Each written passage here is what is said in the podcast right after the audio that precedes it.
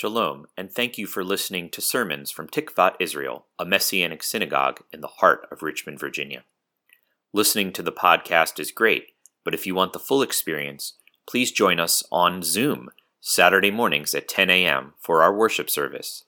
For the Zoom link, please contact tikvatdirector at gmail.com, or you can contact us on our website, tikvatisrael.com.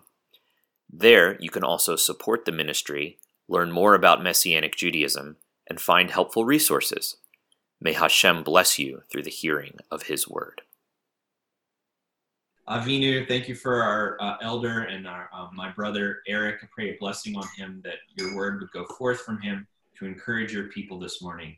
And uh, we just thank you for him and Bonnie. Pray a blessing on their household. And in Yeshua's name we pray. Amen. Amen. Well, thank you. Everybody, I hope, can hear me okay. I got a little bit of an echo. I'm not sure where that's coming from, but that's all right. Then there'll be two of me.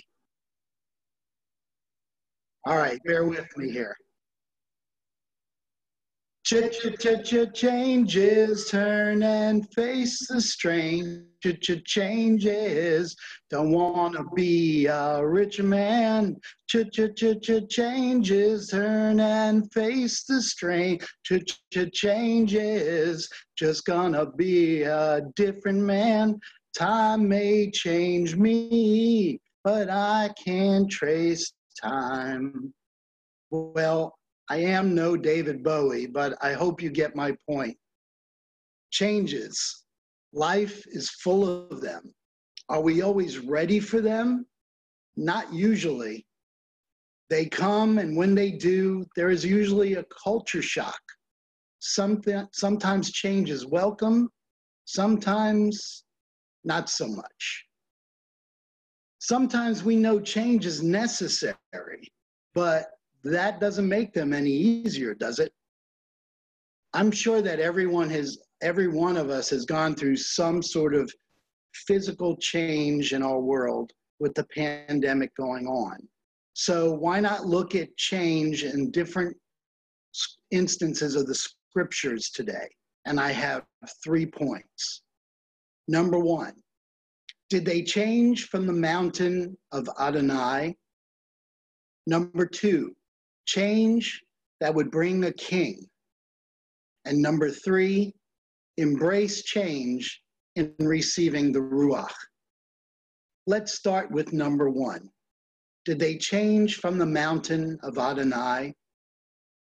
Well, we've arrived at Shavuot, seven weeks past Pesach, the time when the people of Israel came to know Adonai at his holy mountain and receive his laws. But was this changed welcome with open arms?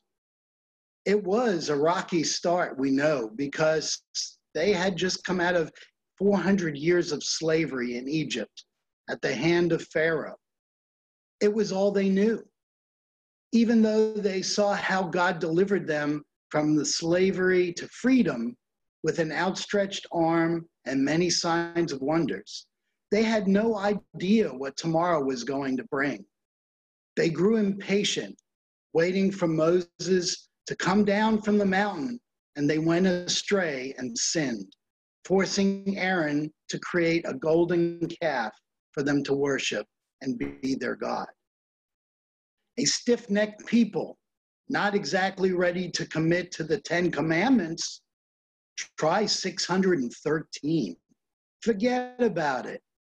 I repeat myself, they were a stiff necked people.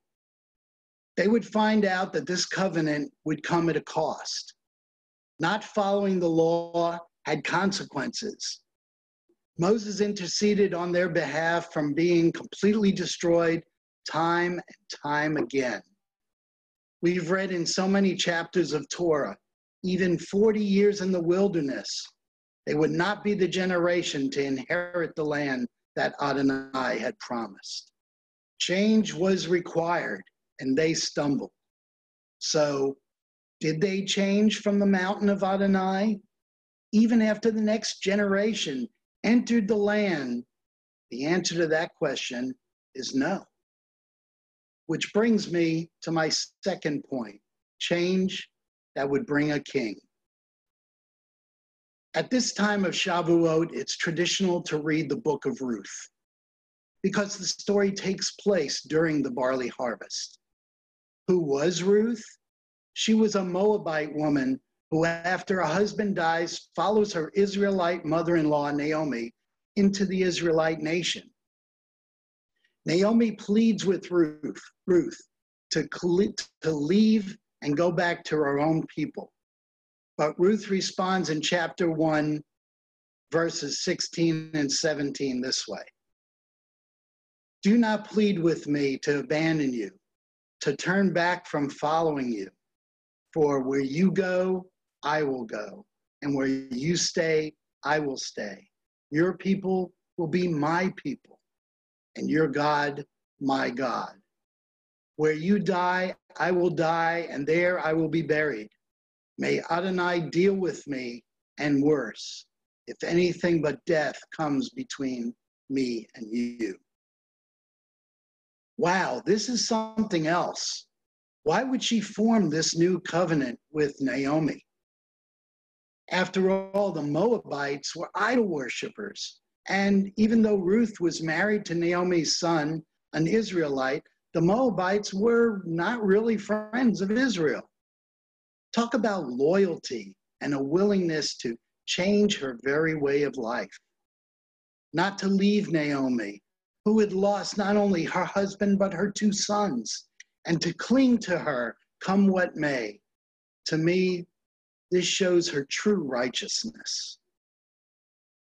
She asserts the right of at the poor to glean the leftovers of the barley harvest, where she's discovered by a very honorable man named Boaz. Boaz is a relative of Naomi. He is told who she is and why she is there. And in Ruth chapter 2, verse 8 and following, it says this then Boaz said to Ruth, Listen to me, my daughter. Do not go to clean in another field or even pass on from here, but stay close to my female workers. Keep your eyes on the field that they are harvesting and follow after them. I strongly ordered the young men not to touch you. When you are thirsty, you can go to the jars and drink from the water the young men have drawn. Then she fell upon her face, bowing to the ground, and said to him, Why have I found favor in your eyes that you have noticed me, even though I am a foreigner? Boaz replied and said to her, All that you have done for your mother in law since your husband's death has been fully reported to me. How you left your father and mother in the land of your birth and came to a people you did not know before. May Adonai repay you for what you have done, and may you be fully rewarded by Adonai, God of Israel, under whose wings you have come to take refuge. Boaz sees something in Ruth and asks Adonai's blessing on her. And in the end, after some yenta work and encouragement by Naomi, is redeemed by him for marriage which brings fulfillment to Naomi's family. Ruth embraced change, left the life she knew for something that, in my humble opinion, was orchestrated and blessed by Adonai for a higher purpose. This was change that would bring a king. Boaz and Ruth, an Israelite and a Moabite, Jew and Gentile, the most exciting thing of all of this union is that it gave birth to Obed, father of Jesse, and Jesse, the father of David, King David. The line of Judah that would lead to the king, Yeshua, the Messiah. Which brings me this morning to my third point embrace change in receiving the Ruach. Let's take a look at Acts chapter 1, verses 4 through 9. Now, while staying with them, he commanded them not to leave Jerusalem, but to wait for what the Father had promised, which he said, You heard from me. For John immersed with water, but you will be immersed in the Ruach HaKodesh, the Holy Spirit, not many days from now. So when they gathered together, they asked him, Lord, are you restoring the kingdom to Israel at this time? He said to them, It is not your place to know the time or seasons which the Father has placed under his control. But you will receive power when the Ruach HaKodesh has come upon you, and you will be my witnesses in Jerusalem and through all Judah and Samaria and to the ends of the earth. After saying all this, while they were watching, he was taken up, and a cloud received him out of their sight. So the eleven returned to Jerusalem as they were instructed by Yeshua. They drew lots to find a new Talmidim to replace Judas, and Matthias was selected. It had been seven weeks from the time of Pesach, and now it was the time for Shavuot. This was an appointed time to commemorate the Feast of Weeks and First Fruits. So all the Jews were assembled for the festival in Jerusalem. And then it happened. Let's take a look at Acts chapter 2, verse 1 and the following. When the day of Shavuot had come, they were all together in one place. Suddenly there came from heaven a sound like a mighty rushing wind, and it filled the whole house where they were sitting. And tongues like fire spreading out appeared to them and settled on each one of them.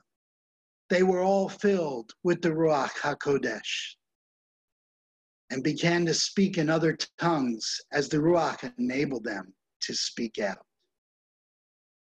And just like that, the Talmidim would change forever. They would embrace the change of the Ruach. They would go out among the people to proclaim the good news. They would heal, they would preach, and most of all, they would show love, teach love, because Yeshua is love. But this change would come with a price. They would follow Yeshua even if they were persecuted and are punished their beliefs, even to the point of death. All but one would face brutal demise. So, what does change mean to you and I?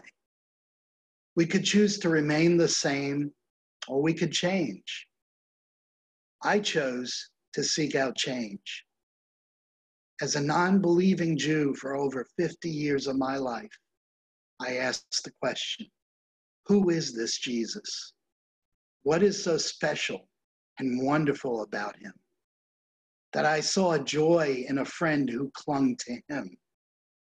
So I sought out the truth and what I was missing. When we change, that means we give up something of ourselves when we embrace Yeshua, we are saying goodbye to our old selves and we are reborn. We belong to Him. We were bought with a price, but it is oh so worth it. Come what may. So I leave you this morning with a question Will you choose change? Shabbat Shalom. Let's pray. Heavenly Father, you have given us opportunity. You have given us your Holy Spirit, your Ruach HaKodesh. You've given us the teachings of your Son, our Savior, Yeshua Messiah. Let us change in our hearts, minds, and souls to embrace Him and embrace you Lord, teach us to show the love that Yeshua showed the world. Thank you this morning, and I pray these things in Yeshua's most holy name. Amen.